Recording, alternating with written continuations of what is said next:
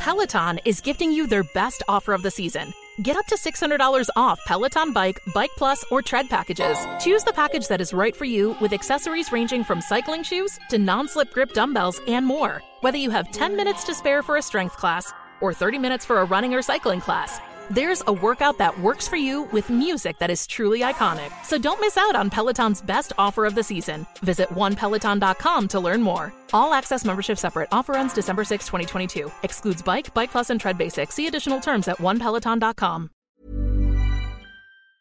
We need to get away. We don't need no stress. We From the creators of Relevant no Magazine, stress. this is the Relevant Podcast.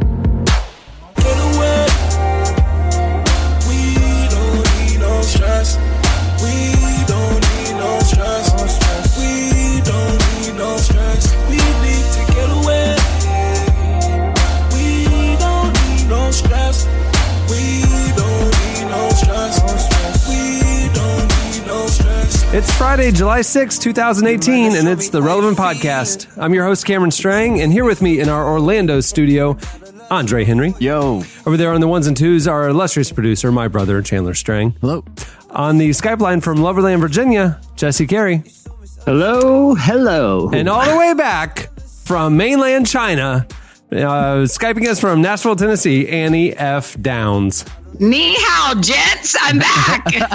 We are so excited you're back. Uh, Twitter has n- not let us forget how much your presence is needed on this show. No.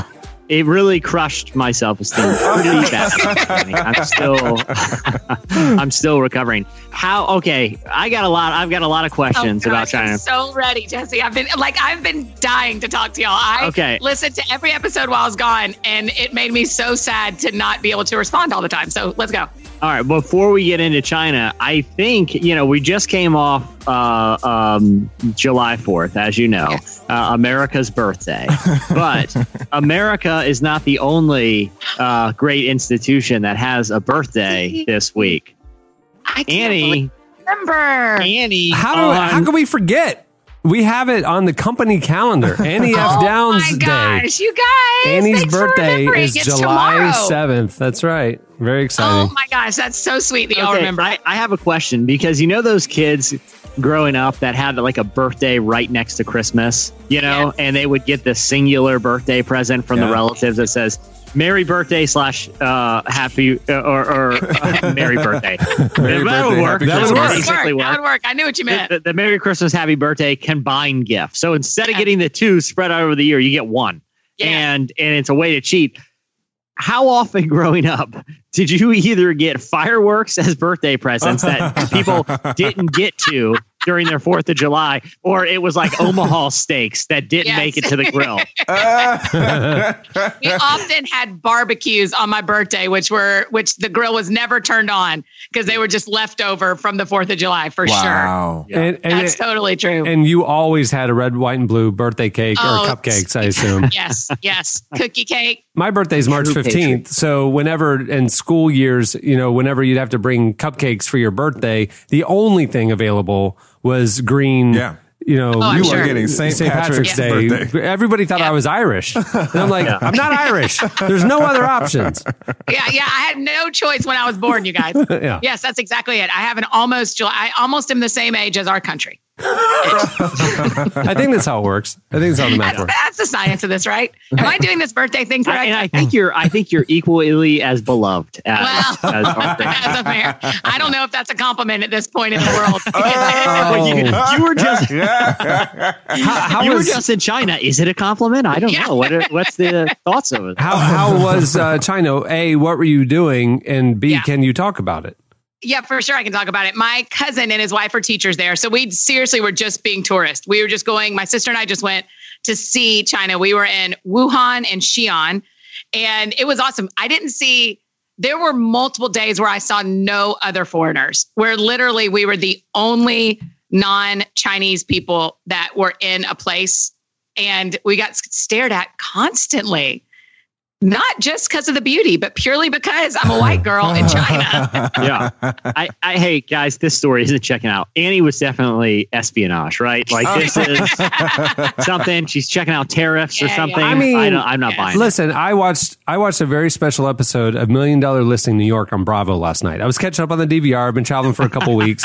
I mean, and you talk about watching TV every night like you're just catching up. The Yeah. truth is, you just watch TV every night. Yeah, yeah. Ryan Serhant, one of the great real estate guys, uh, featured on Bravo's Million Dollar Listing New York, had an opportunity for a great deal in China and was unable to get a visa because of the contentious relationship between our governments right now. It was a big dramatic How twist. How was Annie able to get? That's in? what Yeah. I'm saying. How was Annie able to get in there with no problems? You know, This Yeah, is a re- this is a really interesting story actually that I don't even know if good I've told any of y'all offline or on the podcast.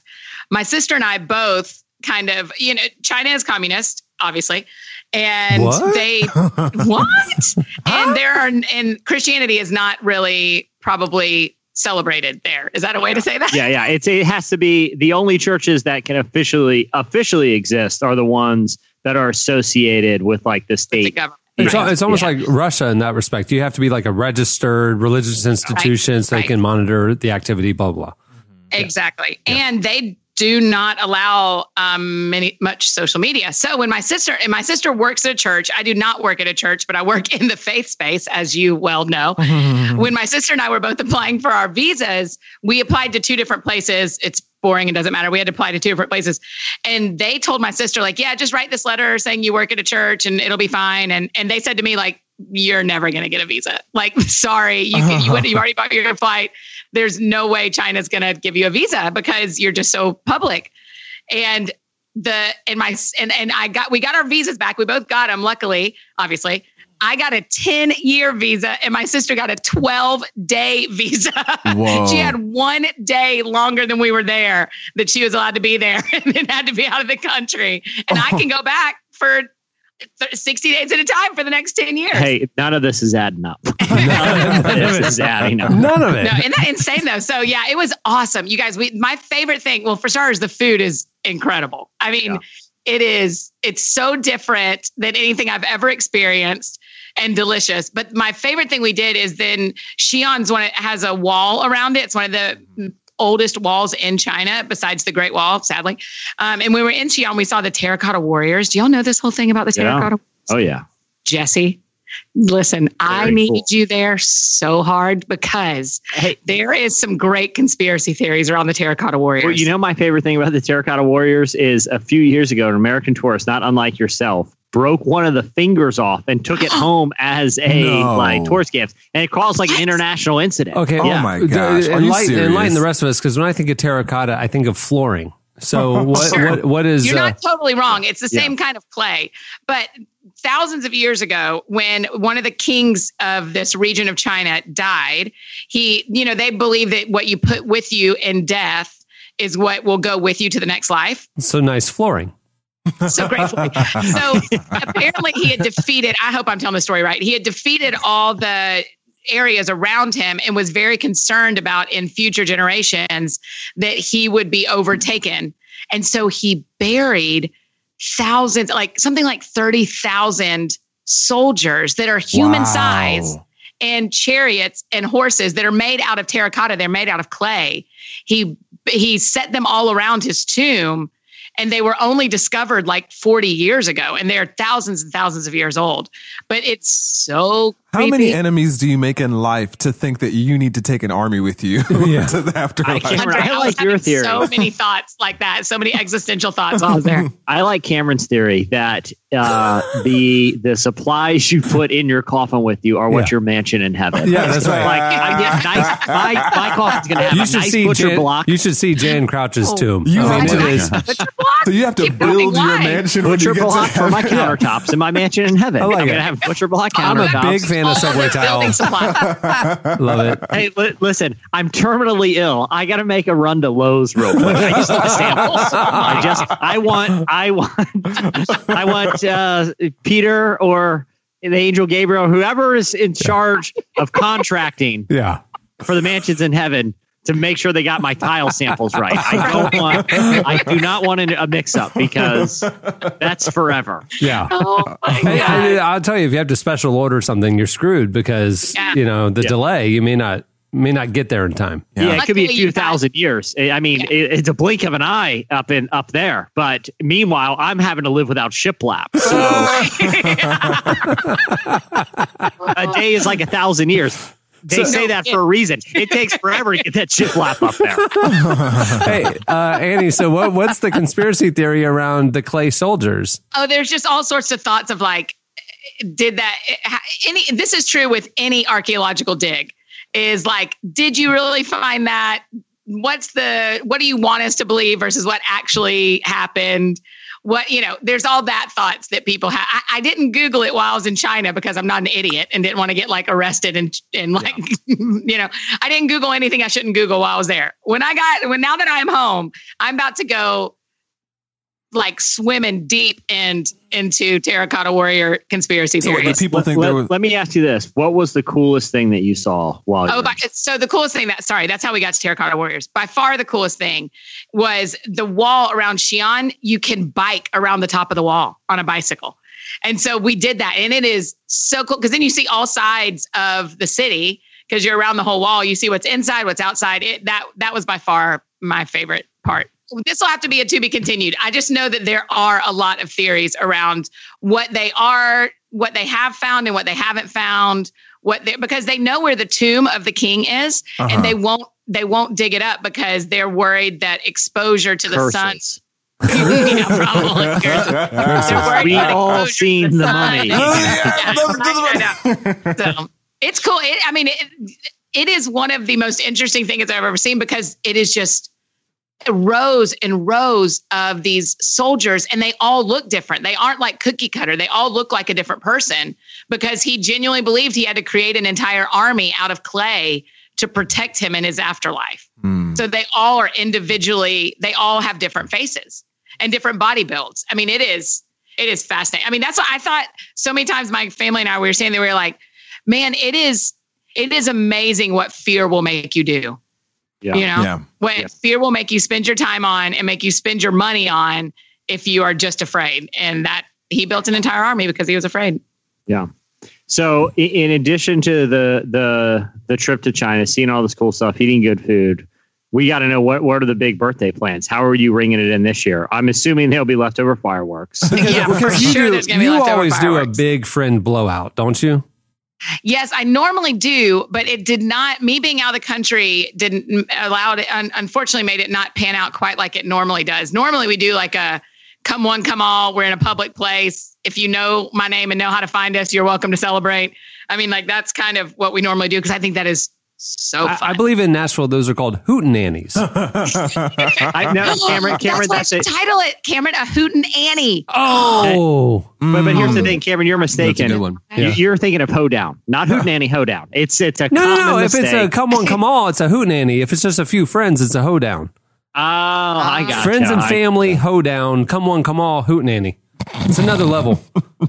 I lived in Nashville for two I years. gonna- I know how now they you roll. got me dreaming of my birthday 2019 because I'm for sure calling it a hootenanny. I couldn't. I don't have time to do it between now and tomorrow. But yeah, so tomorrow morning, Jesse, we're just doing. We're doing a brunch. Uh, some friends are doing a brunch, and we're More, swimming. more hoedown stuff. yeah, yeah, we're hoedown. We're, we're leaning hoedown versus hootenanny. Jesse, they're going to the Cracker Barrel.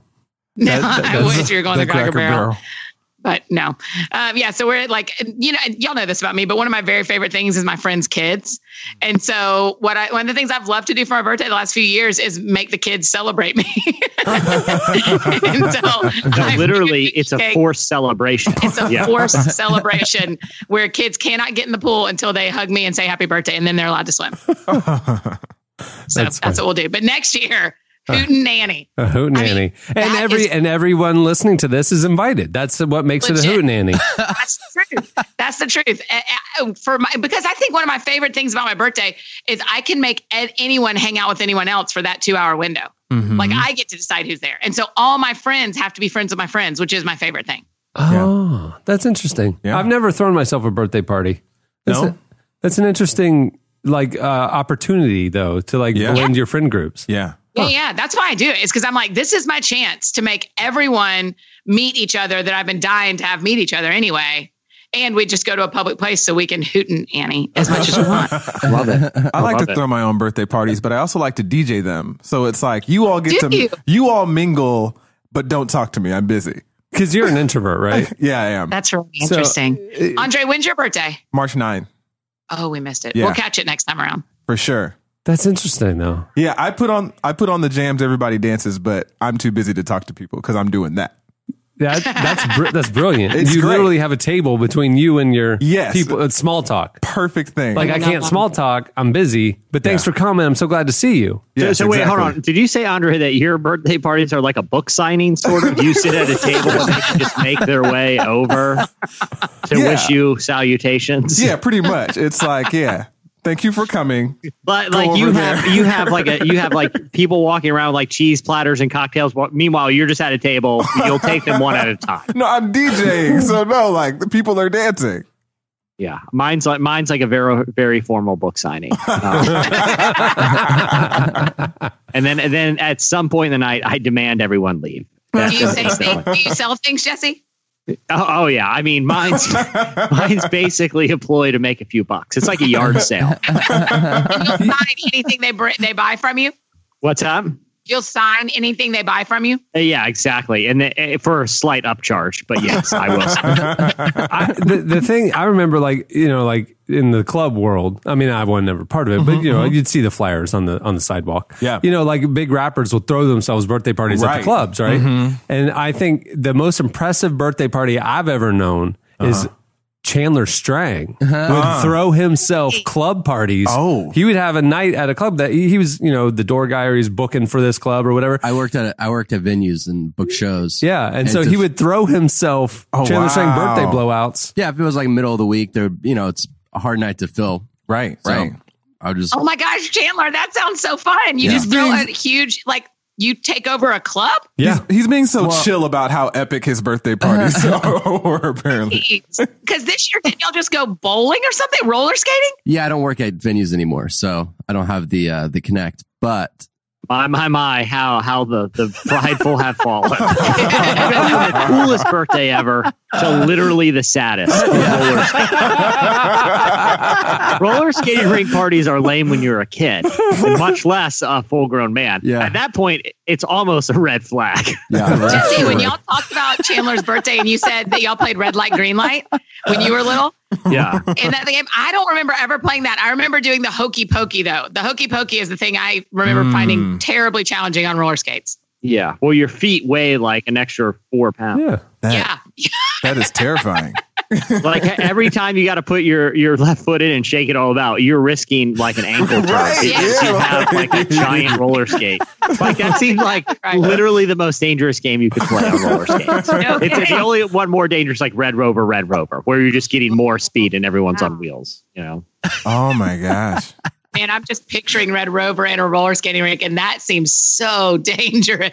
you know, Yeah, uh, this yeah. is random, but like every once in a while, I see signs for a roller derby, like around town. Like there's like roller derbies that you can go Yeah. watch.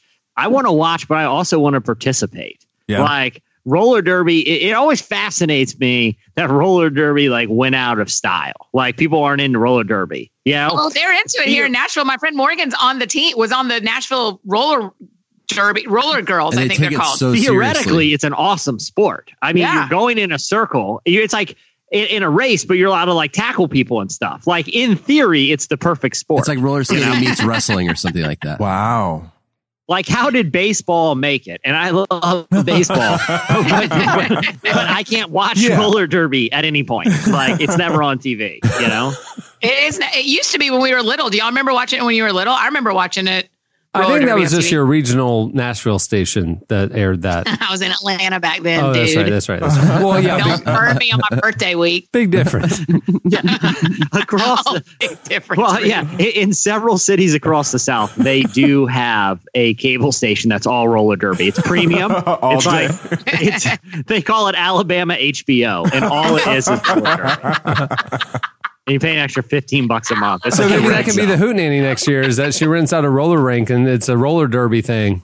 I mean, So I'm saying it's a good makes for a good birthday. That's what Yeah. I learned. wait. So you you went roller skating on your birthday? I did at the Cimarron Skateway. See, on a very special Southern Charm on Bravo, uh, Shep had a birthday party at the roller rink, and it was very lame. They thought it would be like nostalgic, Yeah. and they dressed up as like Was eighties it? and nineties, Yeah. and it was just it was just a lot of drama. They were just sitting around having drama. Other people were dressed up. We did not.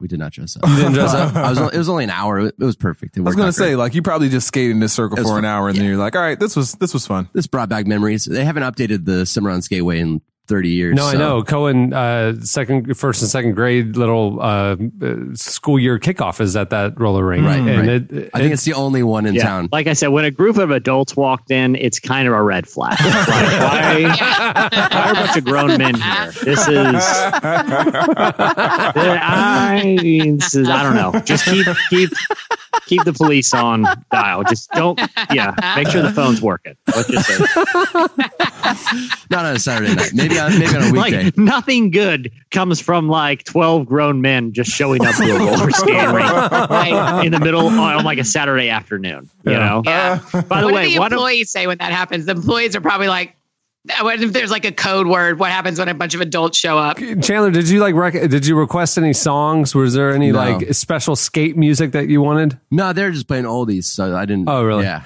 yeah When good. I would- when I'd go in like fourth grade, which was last time I think I skated a roller rink. Mm-hmm. I remember like it was it was like a summer camp and we went there a lot. You know, so you get pretty good by the end of the summer. Mm-hmm. Yeah. I, I, Eye of the Tiger was my jam. Like it was like mm. it was old school even Oh, then, Yeah. but it my was like gosh. Eye of the Tiger would come on that dun, amped. dun, Yeah. and you just start da- you'd Yeah. start going and impressing the girls, you know, because you could like scale out faster. You know, it was like it was. It, it is funny watching those people who are like good at skating skate around because you know that they think they look so uh, cool. so cool. Oh, Hey, well, let me say this, man. I had a friend in college who got a job as a floor guard. Like uh, that's the name for the referee. You know the guy in the referee shirt with the They're whistle. called a floor guard. They're called floor guards. Okay, and your job, Yes. you get paid. You show up to work. You slip in your referee shirt. You get your whistle, and you're just doing laps literally all day long, just making sure no one's breaking the rules. And there's only a couple rules, you know. What are Like, the rules? uh, well, they have the middle. At least in my experience from rinks growing up, Right. is like the middle. So they have the loop right Yeah, in the middle, Right. where where it's like the the middle of the loop is kind of taped off, and that's like the practice zone. They don't want you. Ah. They don't want you speeding around in there. That's for you getting your legs under you. That's The where they do the hokey pokey the things fast like that. skaters go on yeah, the yeah, outside. yeah. That's where you. Yeah. Right. Yeah, Exactly. The, the loop is is where you can really let a rip. You can open it up a little out there, you know. but the floor guard just making sure no one's getting too, you know, you know, you got any hot shots out there. You can you can put them in the penalty box. Right. Um, the floor guard is usually the hot shot. It's his moves that everybody's watching. I will say this: when my buddy got the job, I was like, I was thinking, you know, that's kind of a cool job. I wonder if he'll get old, like being on roller skates for eight hours a day, just doing endless loops. You know, he got so. I went to pick him up from work one time. Yeah, he didn't have a car, so I went in there. So I went in right. there. And I, I, he had like a few minutes before he's off, so I was just chilling out up at the concession stand, eating a dog, you know, drinking my my gigantic uh, uh, Coke, just waiting for him to get off. He got so good, like it was the best Yeah. roller skating I've ever seen. but you got to think if you're if you're working like 40 hours a week doing nothing but roller skating, you're going to be awesome. You're going to be one of the best skaters Well, in your doing town. Like really a floor guard's anything. not a bad if you're going to practice anything that much, you'll get good. You're putting in your 10,000 hours there. yeah, right. That's right. That is amazing. I've never. Jesse, did he have any like like? Did he love it? How long did, did he just last for the summer? Yeah, it just lasted for the summer, but no, he absolutely loved it because you're like an authority figure too. like you, You can jam. You can get the party started. You can show off, and you're an authority figure. I mean, this yeah. is the Yes. trifecta. It's very true. exactly. Like before you whistle somebody for you know give them a little speeding ticket or whatever, you can ride up and start skating backwards right in their face. Look at them in the eye. Yeah, you're you're they're going as fast as your kid. You're casually skating backwards, so never breaking eye contact. You put your whistle in your mouth and you blow that thing as loud as you can, and you point to the side. Point to Man, the side. And they can always skate backwards and they can always crisscross their legs real Yeah. calmly over Effortlessly. each other. Yeah, Effortlessly. it's amazing. Yeah. Uh, Annie, uh, practice up before your hoot nanny next year because I, I want to see those Hootenanny at moves. the Nashville. If will you guys come if I throw it at the Nashville skating rink? Yeah, for sure. that'd be fun. Yeah, we will. Hey, if you need a DJ, I'm there. Ooh. Done. Love it. Uh, can I request Eye of the Tiger around 45 minutes in? Yes. Yeah, okay. I mean, because didn't y'all DJ Joy's wedding? Did, Jesse, it, it was sort of the it was more MCing. We were Oh, MCing okay. the way. I mean, I would have loved, I would have loved if they would have let us choose the music too. But Yeah. you know, it was primarily an MC. But if you're asking me to MC slash DJ. you better believe it. First up, the Top Gun soundtrack. Everyone, The entire hand out soundtrack. little American flags. too. This would be Yeah. epic. I don't know which will come first, my wedding or my hootenanny, but whichever one, y'all are all invited and you can Deal. DJ. Whoa, whoa, Deal. whoa, whoa, whoa. I mean, we know the I mean, Hoot no, no, Nanny. no, I'm just the saying. Hoot I Nanny is year. Did you need a special 366 days Yeah. away. But she could get hear married before That's what I'm saying. Hmm. The fast track, you know, you might meet the right one. Just Lots of Let's do news it. today on the I mean, podcast. hold on, hold on. Do you know a gentleman who's a potential suitor? I mean, because if not, you're going from introductions to falling in love to being engaged to to actual marriage within 365 days. That's fast. Yep. Yep, she said, "Yep." I like it. Annie, Annie, the offers on the table, the MC slash DJ. And hey, if you want to have, you know, what would be sweet is a reception at a roller skate. I was Jesse. I was about to say, let's combine them. Okay, because because the best part of the reception is always when they the MC does the introductions for the groomsmen and the bridesmaid, and they get to do their like they, they always it's kind of become a cliche at this plan point, right? They Yeah. plan, you know, oh look, they're doing a fake Matrix fight scene out there. Oh, Oh, look, no. he, you know, she's a fisherman, he's a fish, she's reeling in. Oh, We've seen God. it, okay? Oh look, Night at the Roxbury. Long time since I've seen that movie. Okay, we've seen them all at this point, right? What I haven't seen is them to attempt any of those on roller skates. on wheels. That's exactly right. Yeah. It'd Okay, be dope though, seeing all your Sorted. friends dressed up and skating. Oh man, I mean, Oh my gosh, skating in a long gown. Can we go back to the fact that you're thinking about a wedding already? Who is? Is there a gentleman caller that we don't know about? you just have to be prepared in case it Cameron, happens. I tell you everything. Don't panic. 365 days is a lot of days. that's, that's true. Hey, we have a great show in store for you today. Coming up later, we talk to author Rachel Held Evans. She's joining us. And uh, we also have our listener of the week coming up at the end of the show. Big, uh, great one this week. Lots of suspense. Very excited. can't wait. Can't wait. But first, it's time for Slices. what do you have, Jesse? So, Cameron, while people are listening to this, you and I are going to be getting into some hangover style antics on the, in the great Hopefully city of Las not. Vegas. Y'all are gonna That is not- and have hangover antics. That is afterwards? not my plans. But yes, Jesse and I, on the day this show's coming out, we're flying to Las Vegas Uh-huh. because the NBA Summer League is in Vegas this year. So all 30 teams are there for the first time. Um, the Orlando Magic's playing on Friday and Sunday.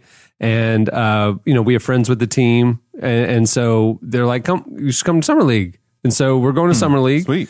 Yeah, we're staying at the same hotel as several of the teams. Wow.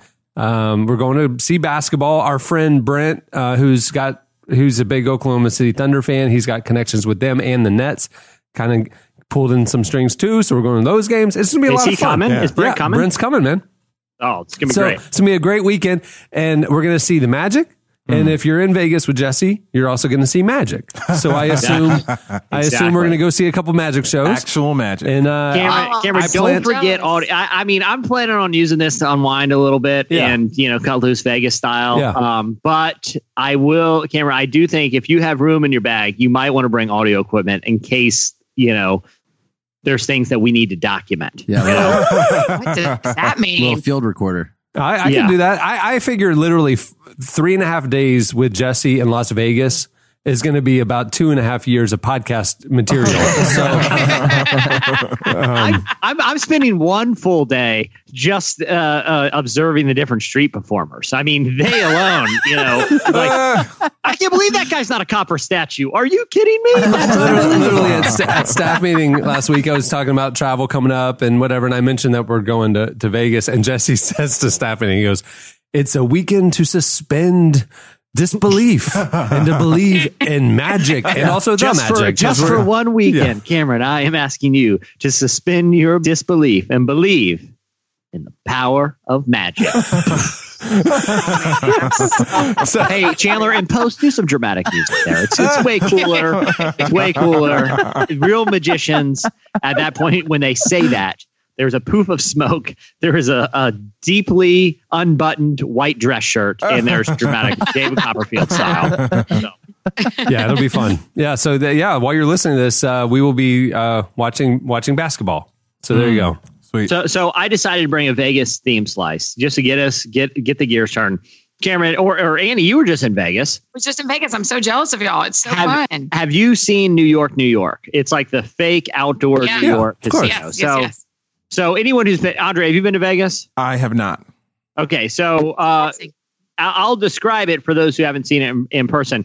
Like there was a there was a time in Vegas. Like Vegas is a really interesting place uh, because the strip is constantly being remodeled, right? And the places that haven't been remodeled kind of show the trends of the era that it went up in. So there was an era, probably like 15 years ago, where everything was themed, right? There's Yeah, like the- pirate themed. In the 90s, they were trying to rebrand Vegas to be more family friendly. And so a lot of the mega resorts that were getting built then were heavily themed and almost cartoonish, you know? Yeah. But yeah. now they have like the Wynn and the Aria yeah, and now stuff it's that's like luxury modern. and high end Yeah. and modern. Yeah, Yeah. right. That's the current era. But Yeah. but during the theme era, they built a casino called New York, New York, which has this elaborate, uh, scaled down New York City skyline. So it's got like the Empire State Building. Uh, it's got a couple of the iconic buildings that you see in the skyline, but it also has a pseudo replica of the Statue of Liberty right there, right off the strip. Um, so a few years ago, the uh, United States Postal Service was doing their themed postage stamps. Um, and one of them was a tribute to the Statue of Liberty. It was a tribute to Lady Liberty. And so they, they were looking for a great photo. They found a photo of the face of the Statue of Liberty. They put it on a stamp. The stamp became extremely popular. Hmm. So much so, guess how many of the of, of the Statue of Liberty theme stamps the U.S. Uh, Postal Service sold? Uh, who knows? Oh, oh, gosh, I wouldn't even have. I mean, how, how do they do? how many do they do on a normal one? ten or ten thousand? I don't know. Not even close, Cameron. This was shocking. This is the most shocking part of this. Okay, so uh, you're talking about a specific stamp. Nobody Mhm. buys stamps anymore. I'm going to go five thousand. Andre, what's your guess? I feel like it's got to be an outlandish number, Right. Like- I, I was like like dumbfounded. hundreds of thousands, right? Millions. Four, they sold of the uh, Lady Liberty stamp alone. Three this million. is completely bonkers to me. The only way that it makes sense is if I ever have to go to the postal. Like the other day, I had a package go to the wrong my like my old house address, and it got rerouted. I had to go to the post office to pick it up, and there was a line like out the door. If you ever go to the post office, there's always a line. People are always at the post office for some reason. They sold four point nine billion. No. They No. printed they printed 10 billion and they sold half of them. The Lady Liberty stamp. Wow, that's 4.9 billion of them. I'm not Right? Who approved printing ten billion of those? billions. So they, they so they sold almost 5 billion of these uh, Lady Liberty themed stamps. But uh, someone along the way noticed as what what looked like a mistake that the picture they used of the Statue of Liberty wasn't the real Statue of Liberty. It was the one off the Vegas Strip in New York, New York. Easy mistake to make. Anyone could have done it. But Oh they later admitted we just did a Getty image search and picked one we liked. oh my not god! really, not realizing it was the one from Vegas.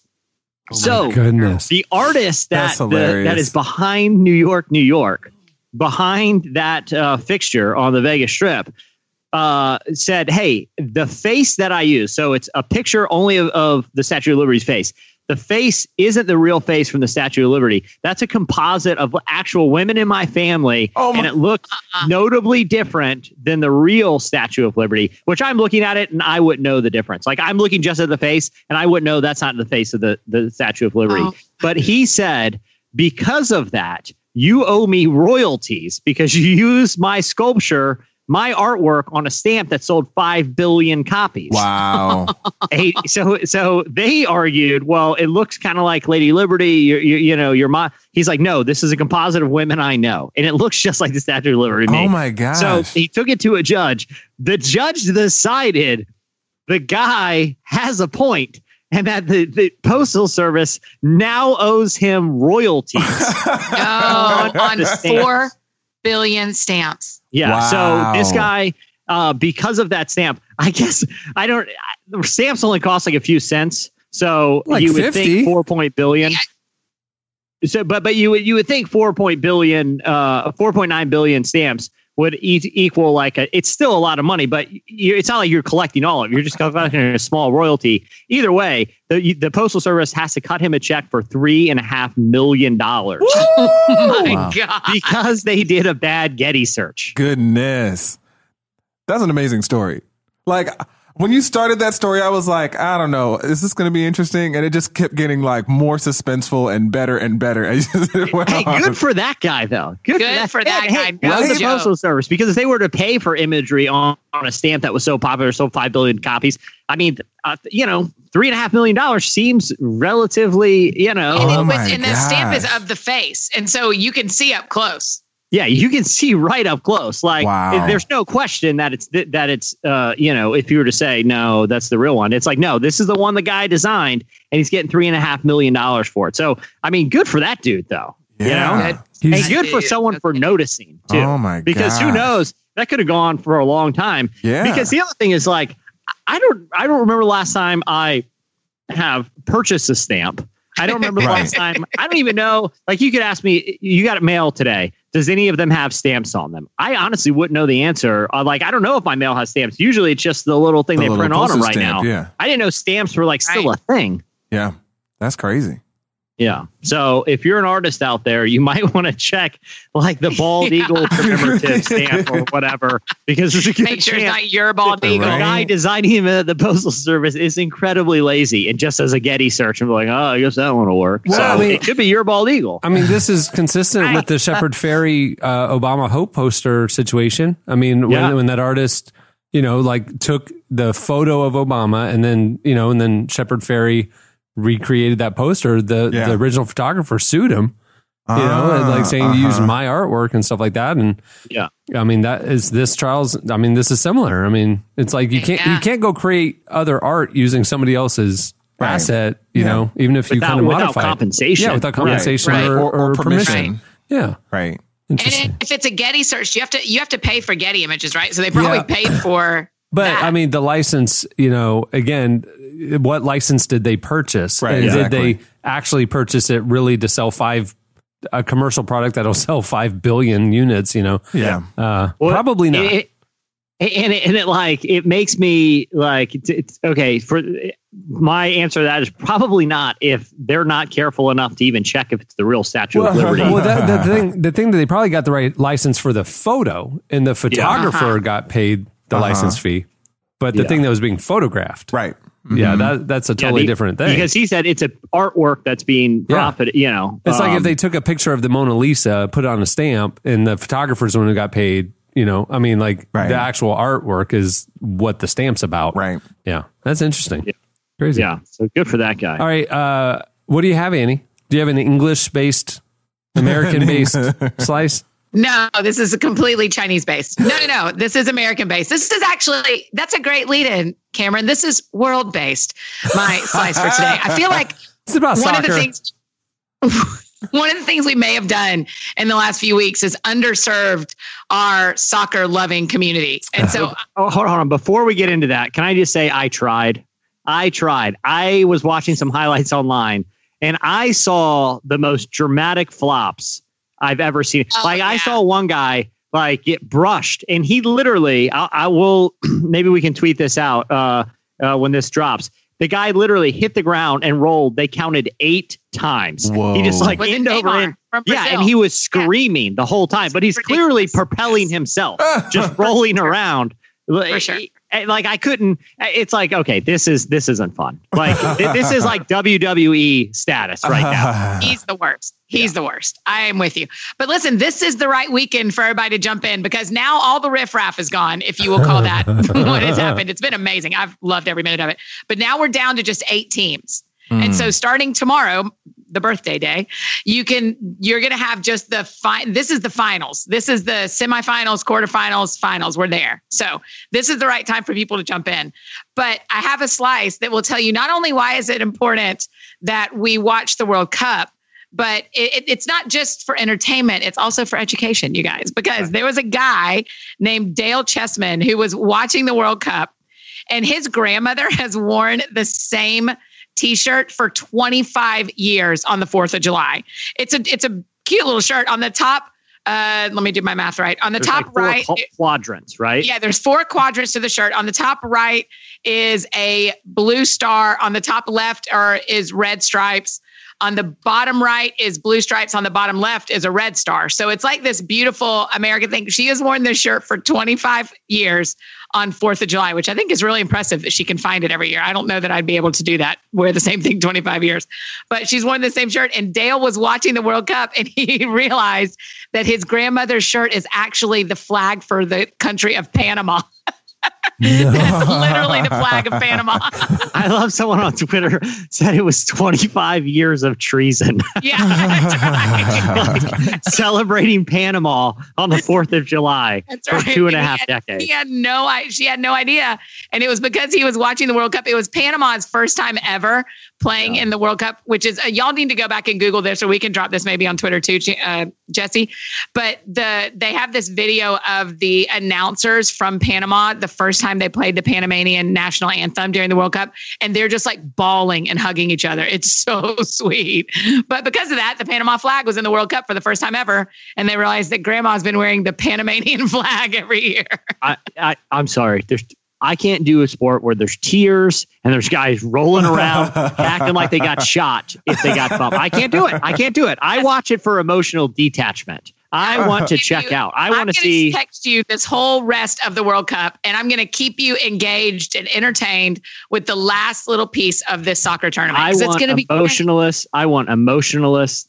You know, uh, stoic. The, the most I want to see emotion is the other range. I want to see like LaVar Ball antics. Like I want to see hype men. I don't want to see tears. I, life life has enough heart. You know, emotion in it. I want to see cold emotionalist hype. Uh, there you go. Okay, what do you have, Andre?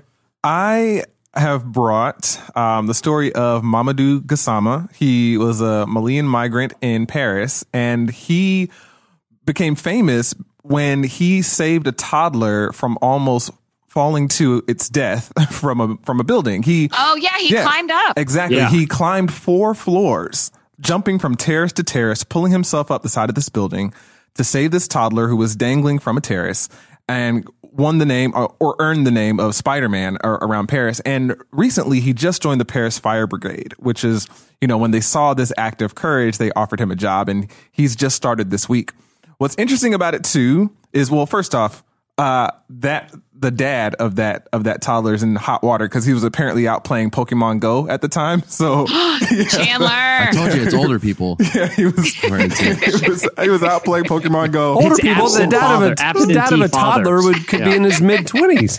No, I know, but I mean like like adults that are into. Yeah, it's not it's not a kids game right, it's, exactly. it's not like teenagers It never really was, to be honest. Yeah. So, um, so he's in trouble. Um, what's also interesting is that um, Mamadou Gassama was offered citizenship in Paris, eh, which is great for him. But also, migrant rights activists are bringing up the conversation too. Like, you know, this shouldn't shouldn't just be an exceptional case, you know, because the migrant policies in France are not that open. So we're saying like it's great that this guy did something heroic, and it's great that he got citizenship. But what about all these other people who are trying to make it into this country? Like, this is an example of, you know, the humanity of these people that are coming in. Like, it's not just, you know, a lot of rhetoric around, you know, immigrants and throughout time and in different countries has been, oh, these foreign people are going to come in here and do, commit crimes and steal our jobs and stuff like that. Well, and Paris had the bombing scares, you know, Right. from Yeah. from foreigners, you know. So is that is that when they kind of like closed closed up shop? I'm you- not, I'm not sure of, like how the policies changed and when, but migrant rights activists are saying, you know, even so, right? Like all migrants aren't, you know, going to come in here and Right. blow up things or, or stuff like that. You know, like that kind of thing emergence. And so it's an interesting story and conversation that's happening around that. yeah. Yeah. And especially like the video of him scaling the side of a building. Yeah. Like literally, it's just this dude in street Such clothes cool that video. see a toddler hanging off like a balcony. And he honestly looked like a superhero. Yeah. He's He just did. standing on the street. There's a huge crowd on the street. And you see this guy climbing up the side of a building. He sprung what- to action without even really thinking very much, right? It's like Yeah. when you see it on Yeah. video, he's like, he just looks up and he just, he's just up the, he's up the building. I mean, that's the only way you do stuff like that is if you do it without thinking. Yeah. I Yeah. just assume that everybody in Paris can do that though, because that's where parkour is from, and I've seen those videos. Cameron. Last time I checked, parkour is a French word. Parkour. I, you know, here's the other thing I'm curious about. I would have thought that they teach that at a young age. I don't know how I feel about this toddler. He should have just been able to backflip his way down to safety. All French people can do parkour. That's just it's in their blood.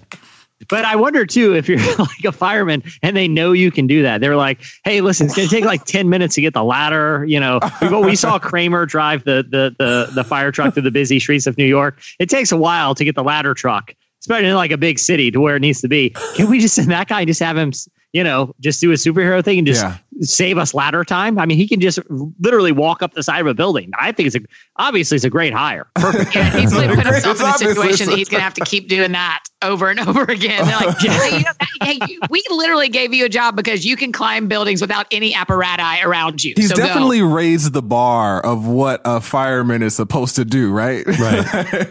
But but it is uh, to Andy's point. It's like for the rest of his life, that's his party trick. I mean, they're gonna be like, hey, you know, like he's gonna be stuck having to be. You're the guy who can climb up the wall. It's like the yodeling kid from Walmart. You know, the rest of his life, he's gonna hey yodel. You know, like poor Yeah. poor guy. Yeah, I, I mean, Man, that I hope kid's making some money too. Or if y'all, I mean, he's like, he's all over Nashville. His new song's oh, real the cute. yodeling kid? Yeah, Yes, he he, got a has real like a record song deal. and a record made it, deal, and he yeah. plays Record at the deal. Opry. I mean, he's like literally two minutes in Walmart, and now he's made more money than I'm ever going to make. that kid is like, is there any more an American dream than you can sing at the on the at the end of an aisle at a Walmart, go viral on Twitter, sing at Coachella, and Uh-huh. land like a, a, a you know eventually he'll have like a reality show. That's like the modern American dream. That is peaking in America right there. It has everything you need: Walmart, Twitter, viral video. And then, and then at the Opry. and a bolo. He wore a bolo tie in that video, didn't he? Like Hmm, haven't seen a bolo in a while. you know, he's bringing him he back. wears to it all the Walmart. time. Yeah, it's his it's his shtick. Yeah. He's Yeah. got a Hardcore shtick. guy. Bolos due to come back, by the way. I want to show up to a formal event where everyone's wearing ties and I come in with a bolo. We'll Next year, replace- dude, Manny, bolo required. yeah. The last time I saw a bolo was in Royal Rangers. Are you are you familiar? Oh yeah, of course. Yes. The AG's version of uh, Boy Scouts. Exactly, Annie. That is exactly that is what wait, it is. wait, wait, hold on. I'm not familiar with that. The Assemblies of God has a its own type of Boy Scouts and Girl Scouts kind of. so the only thing nerdier than the Boy Scouts. It He's is the Boy Scouts. Boy Right. Scout. They're- they are uh, called the Royal Rangers. But, the Baptists had Awana, so the same thing. Yeah. Right. So because no, because Awana, you don't wear outfits and stuff, do you? uh, the Awana, the uh, school I went to, they did. They Ah. had, they look like like brownies and stuff. I mean, yeah. really? they had Awana uniforms. Yeah, so you have uniforms, and a part of the Royal Ranger uniform is a bolo. That's right. do you have pictures of you in a bolo? That- Andre, I a do not. Do you remember Want the? to tell do you you. remember the Royal Ranger Creed? I remember a lot of it. Ready, ready, Ready to for play. anything, ready, to work, play, serve, obey, worship, live, etc. Yeah. Part of the creed was the word etc. etc. Yeah. And I Jesse always and wondered, have what are we, Y'all what are we shoving into I've the never seen Jesse's etc. get that Yeah. What am I signing up for with the etc? Got to keep it ambiguous so that you know, uh, just things, just whatever comes Say up in one the more moment. time. Say the whole thing one more time to me. Ready, Ready- ready, ready to any- work, play, serve, obey, worship, live, etc. Ready to live. Oh, can I be honest too? The Like guy just supposed to be trailed off at the rec- end. Whoever wrote wrote that just trailed off at the end. Yeah. This is supposed to be a fun recreational thing. None of those I- items you said sounded fun. Work, serve, worship. Look, they're good. This is for fun. All the this fun is sounds an et cetera. terrible. At a certain level, you could carry like a pocket knife, Yeah. which Oh, when yeah. you're nine years old is really cool. Yeah. Yeah. Nine, Yeah, you have nine to- is when you went from buckaroos to pioneers. Right. Yep. And when you're a pioneer, you can you can You get can a ch- cut, cut and chop card, get, Yeah. a, get a knife, and bring it to church on Wednesday nights. Yeah, you learn how to Dude. build a fire and uh, uh, cook, you know. Yeah, you'd have over- a So jamboree. telling me, Something like that. Chandler, at some point in your life, you're you literally had a rank of buckaroo in something called the Royal Rangers, which Yeah. is a knockoff Boy Scouts, which required you to wear a bolo. I am surprised that you didn't get wedgies every day for that entire Did you? Have you ever asked him? I- Maybe he well- did. Well, I didn't, well, I didn't no, walk no. around school like in my Hey, Royal Buckaroo. Ranger ah! uniform. I, I, I went to this to the elementary school of the church, so like you know, being a buckaroo was a cool thing. So, so it was the Wednesday night church program for the kids. So it's like Right. Yeah. parents would be a Wednesday night service, and then the kids would go to Royal Rangers and Missionettes. Yeah. that was the girl one, Missionettes. Missionettes. Yeah. Um, Missionettes. Yeah. You Yeah. are. This And then you is had, like- you had, this like, still camping- happening? I can't believe you guys don't didn't know. know about this. Yeah, I'm like- sure Well, yeah, that is specifically an Assemblies of God thing. Yeah, I'm yeah, I suppose. surprised. I'm surprised you guys are even still in the faith. To be honest, only, it only is a power to the gospel, the life changing power of the gospel that you guys still want to be a part of this thing. The worst though, the worst was like the high school kids. Cause like the thing about the Wednesday night, you know, Royal Rangers, like you kind of, it's an elementary thing up to maybe early middle, but then you go on to youth group, you know, Yeah. like you're done with it. You outgrow it. Yeah. The worst was like the, the AG version of the Eagle Scout kid who like was the high school kid who was still, Still in in it. Royal Yeah. Rangers Right. and took it way too seriously. Yeah. You know, even as an eight or nine year old, I was kind of going, that guy, that guy, that guy's not cool. You know what I mean? He had his badges. His Yeah, first the- one says homeschool badge. So there definitely is an overlap there where you're like in you're entering high school and like if you're going into like wherever they're teaching Royal Rangers and you hear like the cool like rock music coming from the youth, Youth group, group where it's yeah. like what am I doing? Yeah, but, but that was the thing is like I put I put in so many years. I've adva- I have so many badges now. Yeah. I, I'm not. I got to see this through. you know, it's like no, dude. You just go to youth group, man. Yeah. Like you just got to hang up the I gotta see this. I was through. not Yeah, I, because that's different than a because an Eagle Scout. I mean, it's not cool per se, but that's pretty respectable when you make it all the way through. Because Right, you've built because like you- a you have you've so much built your stuff. own like gazebo or something. I mean, after Eagle Scout, you're going to ROTC, and then you know maybe a military. So uh, then Yeah. okay, you know Yeah. you could see that you're equipping yourself towards something. yeah, but- yes, I, yes. I know Eddie's not on. He would, and that's fine because I don't need a rebuttal. But like my problem with the Eagle Scouts, they want me to treat them like they're SEAL Team Six or something. It's like yeah, the pinnacle of your career was when you built when you built the gazebo at the senior citizens home. That was the culmination of all these years. Was your final project, which honestly, you know, like. It, it, it- you spent most of that time like bird, you know, building birdhouses and you know picking up litter. Like this is not the same as like elite military units. Like if I could be, cho- if I could choose to be lost in the woods with the average Eagle Scout or just the the average random Joe who's seen Man vs Wild, I'm probably going average Joe because at least they're not going to try. At least they're not going to give me false hope. Are you picking an Eagle Scout or a Royal Ranger? Either, uh. either. just put me out there. I'd rather be alone. I, I'd probably rather be alone because all you're going to do is you're going to waste all our time trying to tie like weird knots and stuff. Like I did, this is pointless. if you're really Just- into it, like you can learn some stuff that might actually help you if you end up stranded in the woods or something like But that. when is that know? going to happen? Is it worth your entire youth?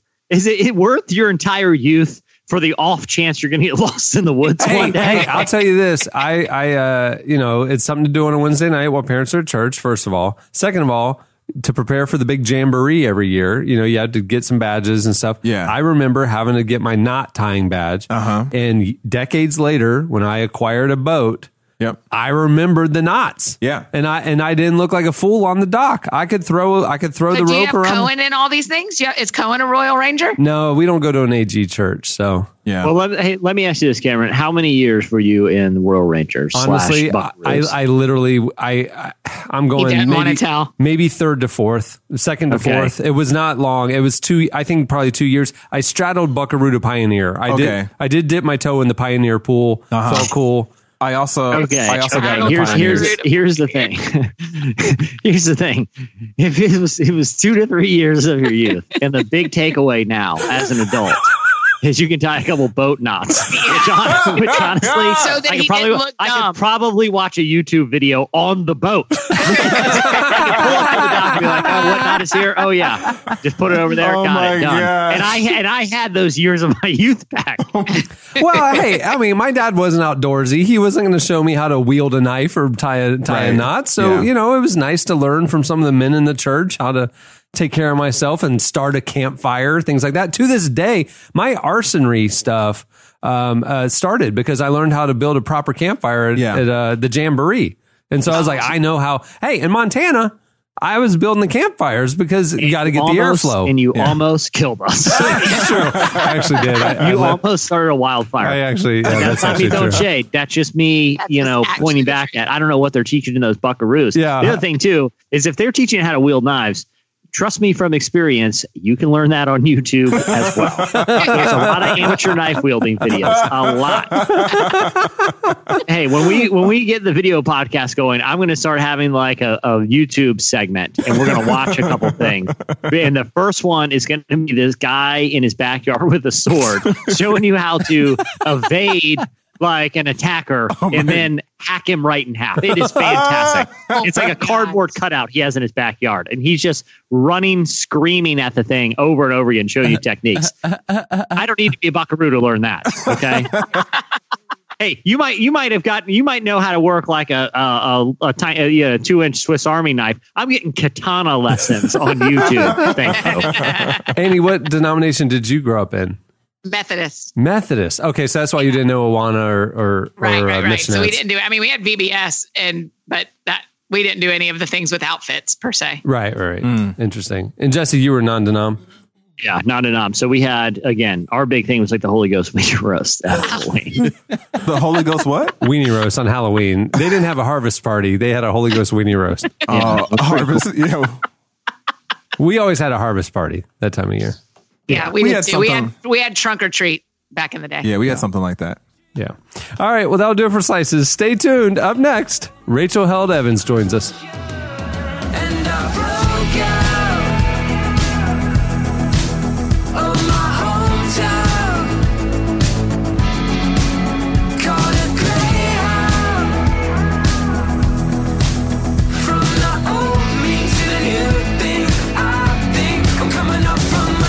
You're listening to Mainland. The song is Hometown. At the beginning of the podcast, you heard Han with I Got You featuring Nana Rogues. Rachel Held Evans is a popular writer and speaker, and in her latest book, Inspired Slaying Giants, Walking on Water, and Loving the Bible Again, she discusses coming out of a season of doubt and a deconstruction of her faith and embracing scripture and faith all over again. We recently talked with Rachel about her journey and how all Christians can learn to love the Bible. Here is Rachel Held Evans.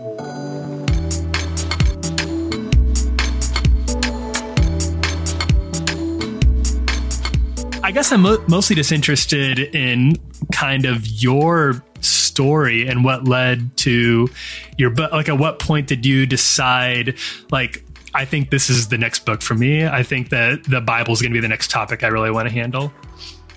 Yeah, yeah. Well, I mean, you know, it just felt really natural since searching for Sunday was about church and rediscovering church.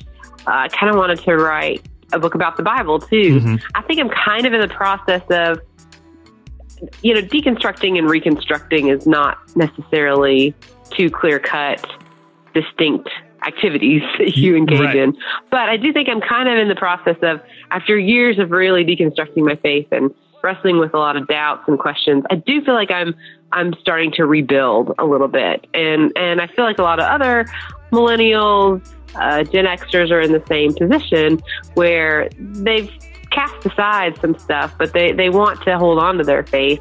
Uh, so what does that mean? You know, what does that mean for how they think about church, and what does that mean for how they think about and engage the Bible? So it just kind of felt like a, natural thing to to write about, and also I was encountering all this really awesome biblical scholarship that I had just not been exposed to before. You know, from Walter Brueggemann to womanist biblical scholars Mm-hmm. to Jewish midrashic interpretations of the Bible that were just completely rocking my world and changing how I approach the Bible.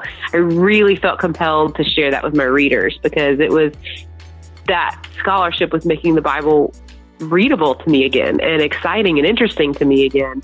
Uh, and so I felt like it was an important thing to try and share in like a creative, fun sort of way. Could you uh, do a little like compare and contrast from how you were like raised to think about the Bible Yeah. versus what the reconstruction process of looking at the Bible has been like? Yeah, yeah. I mean, I I was raised uh, to when I was a child. Of course, I loved just the Bible stories and engaging them, and um, you know, was just fascinated by the stories of Jonah and Moses and uh, Mary Magdalene and all of that. Um, and then, you know, when I became a teenager and young adult, the message I got from sort of the evangelical culture was that the Bible was always being threatened. The Bible was uh-huh. constantly under threat. And so the goal is to, you know, learn the Bible, study the Bible, and then defend the Bible. And I will say, I was like crazy, and still am. I'm kind of a Bible nerd. Like, I was the president of the Bible club in high school, which you know made me super cool. So, you know, this is like my life. I memorized large portions of the book of Romans before I was 11. You know, I was really, really in it. I represented the Bible club on the homecoming court in high school. So it was kind of like one of those equal opportunity, everybody gets to be on homecoming court thing. So all the clubs had somebody represent, so I got to represent the Bible club. But so that was like, I was a complete Bible nerd. You were a nerd. with the Bible, memorized it, you know, defended it at all costs. Uh, and, you know, but then when I was in college and you know, after graduating from college, I just started questioning a lot of what I'd been told about the Bible. You know, that it was historically and scientifically um, accurate, that the, you know, Genesis 1 was a historical and scientific text and they needed to defend the earth as being Mhm. 6,000 years old. You know, that sort of stuff began to just kind of unravel. Being a woman and reading the Bible can be challenging because there's a lot of, you know, the Bible was written in a highly patriarchal culture. Mhm. And so it, there's a lot of assumptions about women and women's roles uh, that were tripping me up as well. So it's like I grew up learning that the Bible needed to be defended, that it was um, uh, inerrant in the sense that, and people usually, when they use that word, they mean that it's a scientific and historical document uh, that, um, you know, needs to be defended as such. Uh, but then, you know, as I started, you know, after the faith kind of fell apart and started rebuilding, yeah, began, I think the critical turning point for me was understanding that the Bible is not just one book.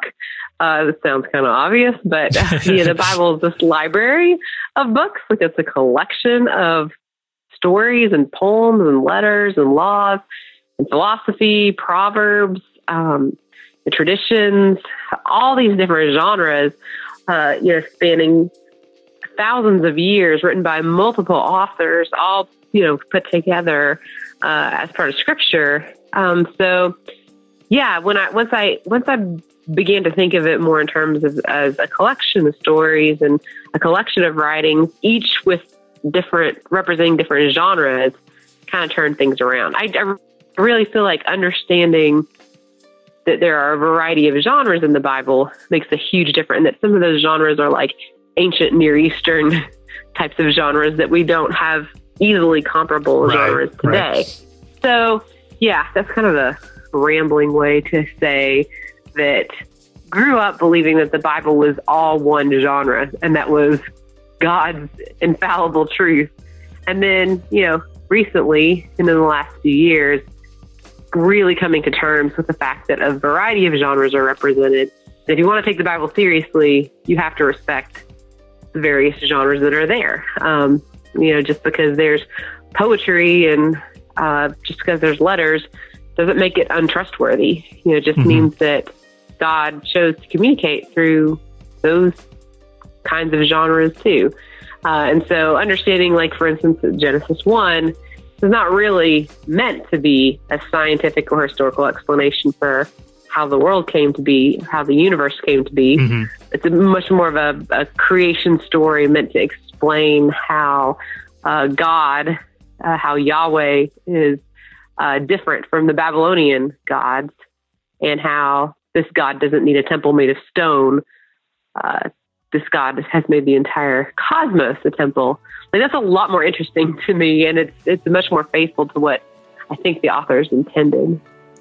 So, what what do you say? Because I'm sure you've heard this critique. Uh, I've heard this critique my whole life that if you start looking at the Bible that way, you're diminishing its value, its importance, or even diminishing like the Word of God. You know, like you're you're Right. lessening the importance on it. What's the response? Yeah, well, I think that's just, it's actually a really um, sort of self centered way of reading the Bible, frankly. The notion that God can only communicate truth through modern uh, understandings of science and history uh, is, is really just centering, you know, Western, typically white American concerns in our reading of Scripture when the Bible wasn't even, you know, these passages weren't even originally written for people like us. They were written for ancient people, you know, who had ancient assumptions about cosmology and had concerns, different concerns than we have today. Doesn't mean that we can't still learn a lot from it about who God is and what God is like. But the notion that like it has to fit into the Bible has to answer our questions about cosmology and has to line up with our understanding of science and history.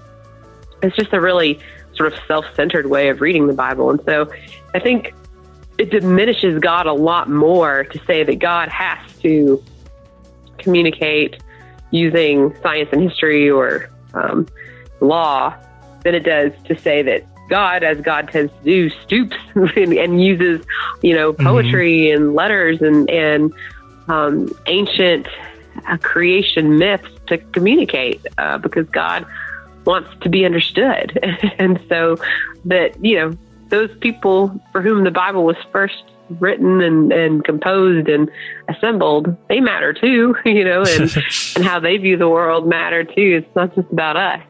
So, yeah, I don't think it diminishes the Bible at all to take seriously the variety of genres that are represented there. I think that's that's how we honor the Bible is uh, kind of reading it and engaging it on its own terms instead of always putting ourselves in the center of our readings and always putting our pet interests and our, our questions there. Um, yeah, I think God's doing a lot more with this text than uh, people give it credit for.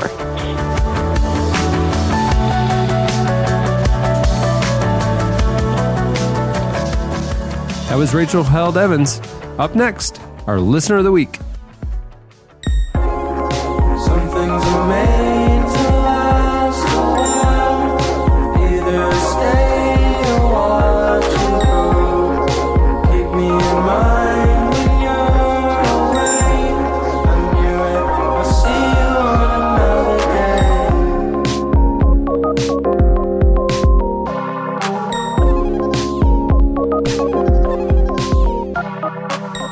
Listening to Inner Wave. The song is Whoa, featuring Baines World. Okay, it's time for our listener of the week. You listen to the show, and it's time to get to know you. It's the listener of the week. Okay, Jesse, uh, as we were sc- uh, scrolling Twitter, looking at all the facts that our listeners are sending in about themselves to be the listener of the week, what caught our eye about our listener of the week, Brandy Eichberger? Well, can I be completely honest with you here? Um, Oh boy. I um I was fascinated. What caught my eye, Brandy, was your fantastic last name because for years I was wanting to build an Eisenhower themed burger restaurant. And- Uh, well, welcome to the show, uh, Brandy Eichberger. Hi, guys. Bray, Bray, what is the origins of your last name? well, I got married to a German man, so he is the origin. Do you, do you think he would be open to? Uh, I was going to call it I like Ike Burger, but we can just go down to Ike Burger. Do you think he would be down to like help with that? I told him that if we got married, that we would need a burger recipe. So we're already halfway Oh. there. Hey, Already so uh, Brandy, before we get to your three facts, where where are you calling us from? I'm from Minneapolis. Minneapolis. Okay. Lovely this time of year. Yes, beautiful. Um, okay, so the three the three facts, Jesse. Uh, number one, I married a man I met through heating vents. That's number one. Oh, okay. I, I, I I'm going to be very disappointed if this if, if like like literally in heating events like like this is a scene out of Die Hard. Like you were frying crawling through. vents. That's what I was hoping. Number two, we'll get to that. Number two, I received, uh, uh, took, and stole 216 cans of Monster energy drink. uh, number three, much. the police found a plastic uh, scythe and bunny mask in my trunk uh, while searching my car in my high school parking lot. Uh, and number four, we got a bonus fact. Bonus. I once put my principal's car on Craigslist. So Hey, can, can I before you uh, go into these facts? I'm really hoping they're all related. Like this was all each one of these was some element of a One Monster. Energy drink heist. like it, it involved you crawling through the vents of like a convenience store, wearing a bunny mask, uh, meeting your husband who was also weirdly doing a Monster Energy drink heist, and then disposing of the evidence, which was your stolen principal's car by putting it on Craigslist. Did I crack this one? Not quite, but close. It's very close. All right, so tell us uh, about the heating vents meeting your husband through meeting him through heating vents. What what's the story there? Yeah, so I went to a college in Minneapolis called North Central University. It's a Christian school. And um, I when I was a freshman, my husband lived in the room below me and we ha- have like bro sis floors and we were rivals. They called us the three West heifers because they would always Oh. hear us walking around and they called us Wow. cows because of oh it. Oh my goodness! That's But that's we- Bible, rude. Bible school guys are cruel. Not okay. That's not okay. especially coming from someone named Ike Burger, because if anything, he had the the heifer related last name with Very the burger. true. That's Right, true. That's right. true. But we called them the two West Tools. So we were in this rivalry. And so like we would always yell at each other through the vents. And like we would, I would always yell, I was a freshman, so please don't judge me. But I would always yell, tell me that I'm pretty. And he would say, I can't say that. I don't know what you look like. And I was like, but I'm a daughter of the king. Tell me I'm pretty. Wow. And he just was not having it. And so we did not like each other about that. Can. I just say, if you're picking on a group, which that sounds like that's pretty messed up. It sounds like your nickname uh, for for for for that floor was pretty fitting. But like, if someone comes back, but I'm a daughter of the king, you're like. I, there's no coming back from that. Like Yeah, that's like okay, you melted. It like okay, you win, you win. I'm a horrible person for saying it. yeah. And so my roommates ended up one night when I was not there, yelled my phone number through the vents. But we, I uh, remember going down to his room once and I felt like his room smelled like cat pee. And then I got in trouble because I hurt his feelings and Ugh. it was just a mess. But we lived, I lived like the floor above him in his exact room for three years. Oh, Oh, my wow! gosh. And so, but your price. So like when it was time to like give him a call at you know, hey, uh, Ike Burger, do you want to go meet at the cafeteria or whatever? You wouldn't call. You would just shout it into the heating system. That's exactly like if he was not answering my text message once we started dating, I was like, Gabriel, hello, are you there? hey, hey, every guy's dream, right there. I was about to say that's every guy's nightmare. Uh, she's not answering my. she's not answering the text, but I can hear her No. screaming my name through the vents. So. oh, God. Okay, so but sadly, that's unrelated to the Monster Energy drinks. How did that come into play? yeah, so I had these two youth group boys that their parents really trusted me. And so they wanted to run a 5K. And at the 5K, Monster was sponsoring the event. So in the beginning, you could take a few monster drinks. And then at the end, you could take a few monster drinks. And then they Yeah. had monsters in the middle. And so my youth group boys, they're like, I'm bringing a backpack. And they're like, I'm taking all the monsters. And so we thought that it was just at the beginning. So they loaded up their shirts and they loaded up their t and they loaded up their backpack. And we ran a 5K with like, I swear, probably like 30 pounds worth of monster drinks. And at the end, I feel like their parents were so upset because they walked in each of them with a hundred monster drinks. and I just feel like I was the world's worst youth leader at that point. my my roommate in college oversaw the student cheering section of our basketball team. And they briefly we briefly got sponsored by Red Bull. And he was in charge of holding the Red Bulls until before basketball games. But we had an insane amount of Red Bull. And I remember for like a semester drinking probably 6 or 7 a day I know Oh, wow. the toll that those energy drinks can take on the body. I hope hopefully you did the right thing. I feel like I, I feel like my organs aged significantly. Like I, I was outwardly like a 20 year old college student. My kidneys were like in their 60s. at that point. I'm just trying to wrap my head around the fact that like there's this uh, 5K that I mean, when was Monster considered a health drink? That's what I was thinking. Like that doesn't sound like what you're supposed to drink before you run. No, it's not. That's or after or Hey, ever. I, get- I get Like- kind of nauseous drinking a monster and sitting still. I can't imagine drinking one. Hey, and is. North, is North Central University an Assemblies of God school? It is. I thought so. Do they have college age missionettes and Royal Rangers programs? I don't know. I don't think so. Did you go to an AG church growing up? yeah, I did. Were you ever in missionettes? I was not. Oh, How do you get out of it? Did how you think how'd they you were avoid nerdy? that? Did you think they were nerdy? Did you think the Buckaroos were nerdy dudes? Be honest.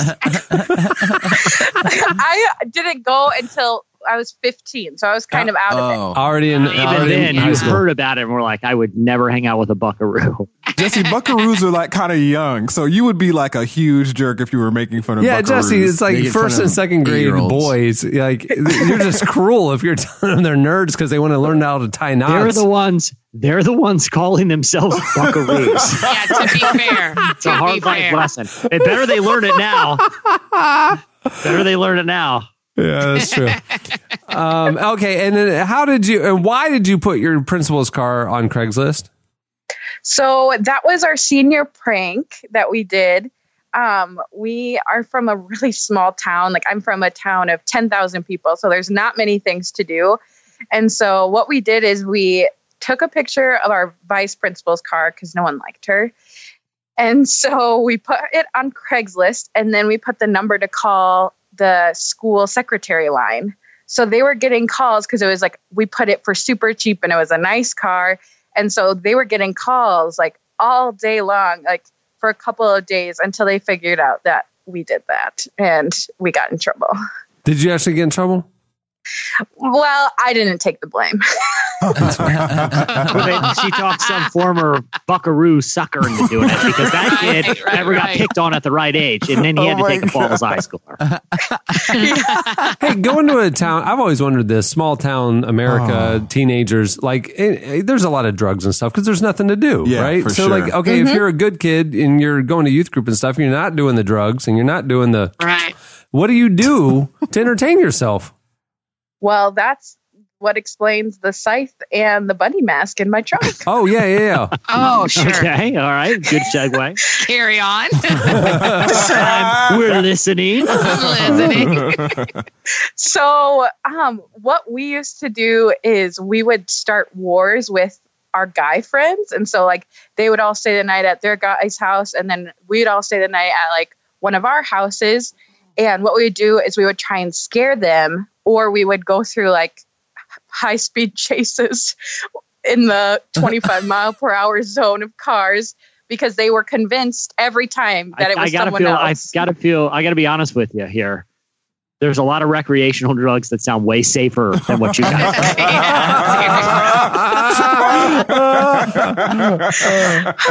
we had some scary moments for sure. So so you would wear the mask and and then like you know climb up in the window and scare scare the dudes or whatever.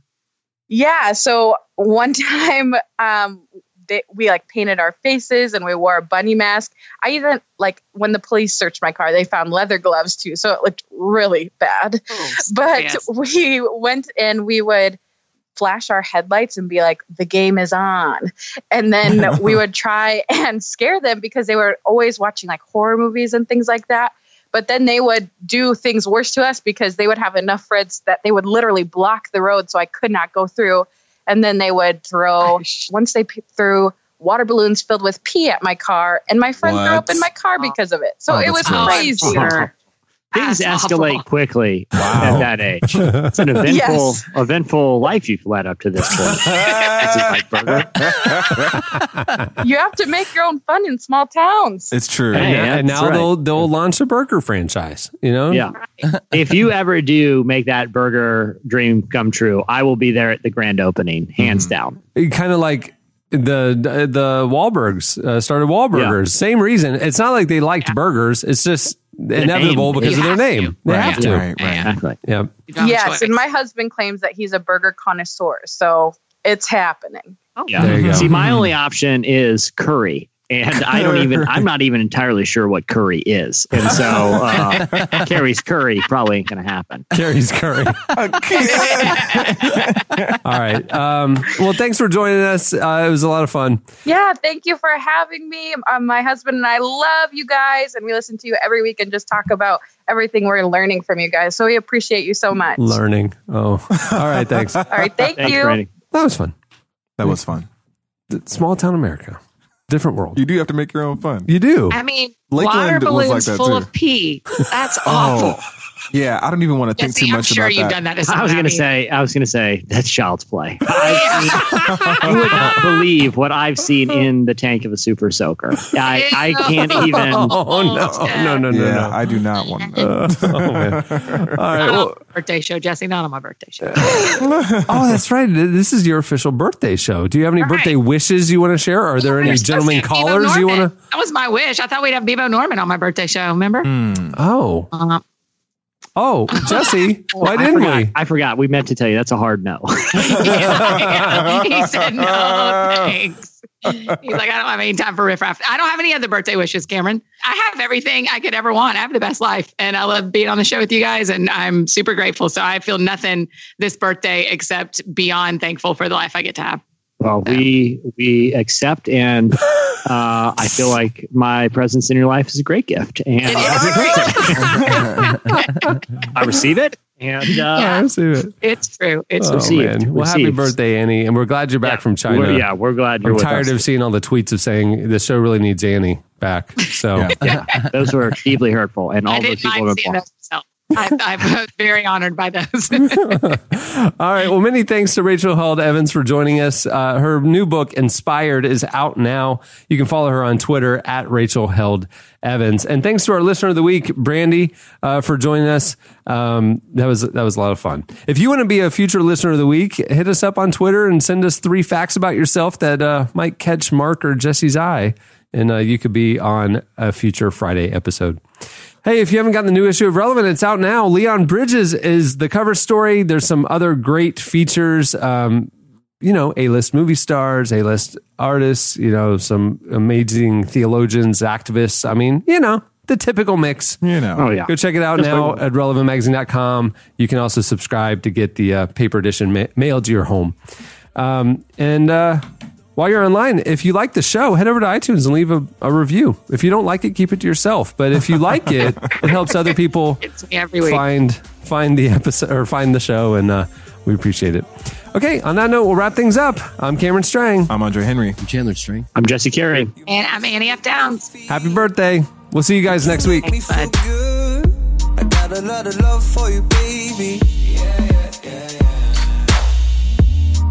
I just seem to understand you when you're so misunderstood. We are on the same wave. Thank you for listening to the Relevant Podcast. If you like what you heard, be sure to leave us a review on iTunes. Check out other shows from the Relevant Podcast Network in the podcast section at relevantmagazine.com. And while you're there, browse exclusive podcast merchandise at our online store. Make sure to subscribe to Relevant Magazine. Info is available at relevantmagazine.com forward slash subscribe.